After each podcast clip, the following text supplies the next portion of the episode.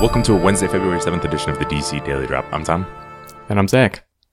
We'll start again with just a little bit of Shazam news. Zachary Levi, the star of said film, was on Inside of You with Michael Rosenbaum, and he talked a lot about Shazam and his career so far. They, it's a it's a longer podcast slash video episode that they did and talk about everything, personal life, and everything like that.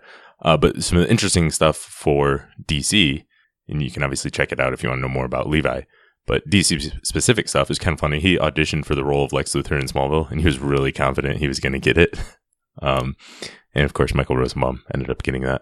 And the two of them both auditioned for Star Lord in Guardians of the Galaxy, and Levi in particular thought he had a good chance at it, and was really disappointed he didn't get it.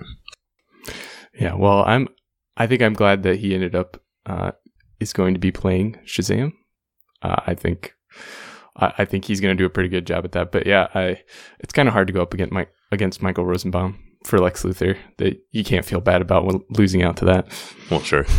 um, so of course, one of the big things when he was cast was talking about his body, how he is not as the as the synopsis for Shazam describes him, a ripped, godlike body. Uh, he didn't necessarily have that when he was cast. Not that he was in terrible shape or anything, but he was a little small for the prototypical Shazam from the comic books and he talked about how he's bulked up to look more like that, and he worked out five to six times per week. Um, and he ate 3,700 calories per day and put on 20 pounds in a li- about a month or a little over a month after getting a role. And he's obviously still working on that and everything. Um, 20 pounds in a month, that's probably not all muscle. Uh, that's just yeah. not how the human body works. But he, there's a Instagram, there's a recent photo of him. He looks in really good, really good shape. Obviously, he looks like he's in the best shape of his life yeah, obviously he is doing everything he can to get in that godlike shape, and it looks like it's working so far. Yeah, definitely. And while we're on the subject of superheroes and working out, um, Magnus Lygdback, who helped Alicia Vikander gain 12 pounds of muscle for Tomb Raider, according to USA Today, she's going to be training Gal. He's he's going to be training Gal Gadot for Wonder Woman 2 next.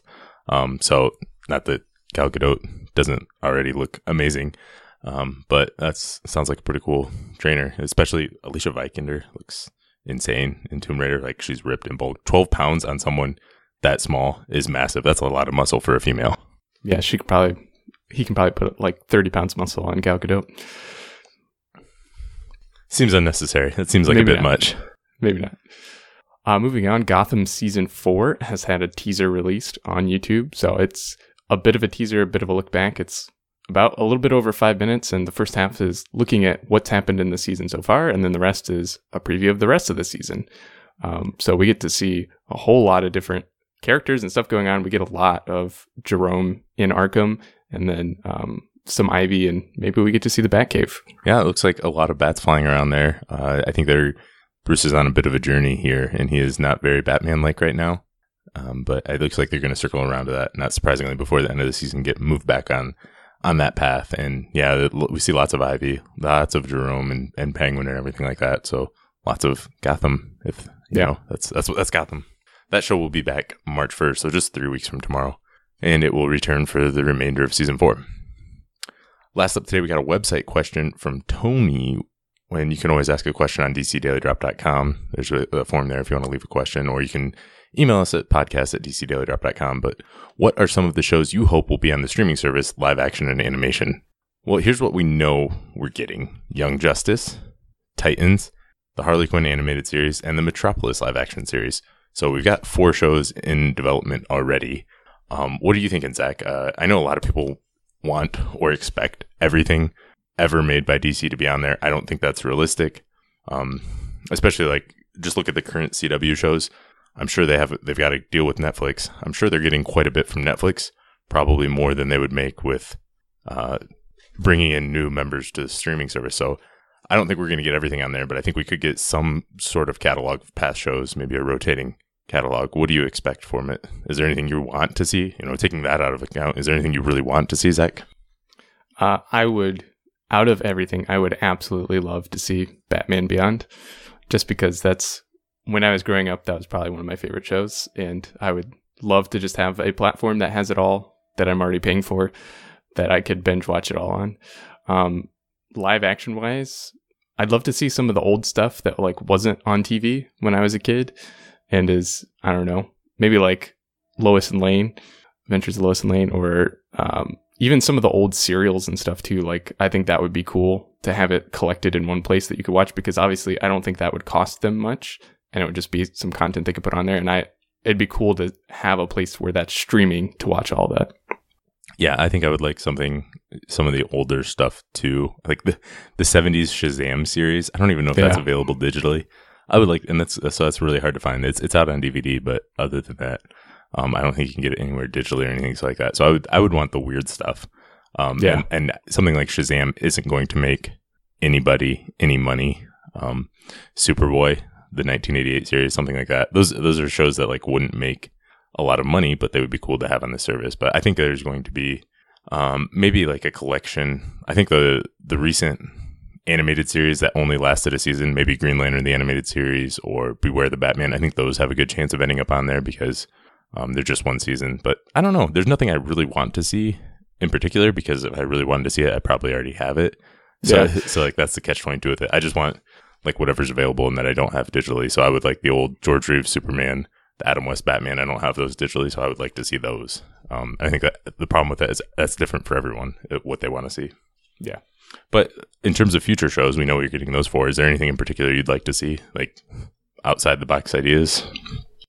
Oh, You mean like of things they haven't even suggested or haven't even announced that they're going to Right. make yet? Like if you could have a live action show for this service, thirteen you get thirteen episodes of something, uh, somewhat realistic. You know, yeah, probably nothing involved with the movies or anything like that. What would you say? I mean, I would, I'd love to see. I'm, I'll just go back to it, like an updated Batman Beyond, animated or live action, just set like something set in the. I guess it doesn't even have to be Batman Beyond, but just something set in the future would be really cool, and like how superheroes would work in the future. So we have we have quite a few shows announced that are going to be like prequel type shows that are in the past, but I'd love to see what their vision of what like the world would be like in 50 years or 100 years with superheroes. So that's obviously something that would have to be animated. Um, keep it Not necessarily, but I yeah, think if- probably. if, you want it to look good, um, you probably would want that to be animated. But you could have, I mean, you could even continue the Batman Beyond continuity and have all the different characters. They were shown a little bit in the animation in the DCAU, but I think you could expand that more and see a lot of uh, a lot of that. right. And for me, live action, I don't, I don't know. I just want to see a bunch of different stuff. I think with 13 episodes, it's sort of low risk. You can just throw it out there and see what it is, and that's kind of what I want. It would be nice if they had a new continuity, um, some connected shows and things like that. But I don't think Titans and Metropolis are going to be connected, so you don't necessarily have to have that. But animation, I would like to see. I actually have more ideas. I would like to see a some sort of continuation of Smallville in animated form, probably uh, sort of focusing on on Superman's adventures, but also maybe the rest of the Justice League and seeing that world's Wonder Woman and those other characters, the Smallvilleized versions of them, sort of like the season eleven comic book. I think a continuation that focuses on that whole world that is in the Smallville continuity. I would love to see, Yeah, that would be that'd be really cool. and I'd also like to see Young Justice sort of launch another set of shows. So sort of take that approach. So Young Justice is it focuses on the team, but it's really an adaptation of the entire DC universe. I'd like to take that same approach with uh, some of the other teams, like the Justice League Dark. Maybe you can focus on the magical characters, some of which we've seen in Young Justice, but you could show more of those. And one I think you would like, Zach. Uh, I thought of you, a cosmic team Yeah. um, so not like so you'd have the Green Lanterns in there, but not just the Green Lanterns. You'd have Adam Strange, the Hawk people, you know, the Thanagarians. Um, take a little bit of everything. You know, Superman and Martian Manhunter could pop up here and there, but basically focus on the cosmic side of the DC universe and just. I think that would be a cool way to introduce a bunch of characters on this to hardcore DC fans. Those are the two shows I'd really like to see. I'm sold on your cosmic idea. um, so we've we've talked about just like DC stuff, core DC characters and universe and stuff. But what about like some of the other imprints, some of the other lines that DC owns? Would you like to see them branch out? I know they have like some films that they're doing, some small projects that they've been talking about, but I think the streaming service would be a good place, like you said, a low risk place to try out some of some of those things that aren't even necessarily what a lot of people would consider DC. Yeah, there's a huge roster of non superhero stuff. Like we talked about with Scalp, that was in development with WGN. I wouldn't mind seeing that show up on here. I think those are shows that can be because they're not superheroes. They can be done a little bit cheaper, Uh, a little bit less expensive, so it makes sense to throw throw throw out there 13 episodes of. I know you know, Scalped was in development, DMZ was in development. There's a lot of those shows. I would like to see some of that Vertigo stuff sort of find its way on here. Yeah. All right. Well, that's all we've got for today. Thanks for listening, and we'll be back tomorrow.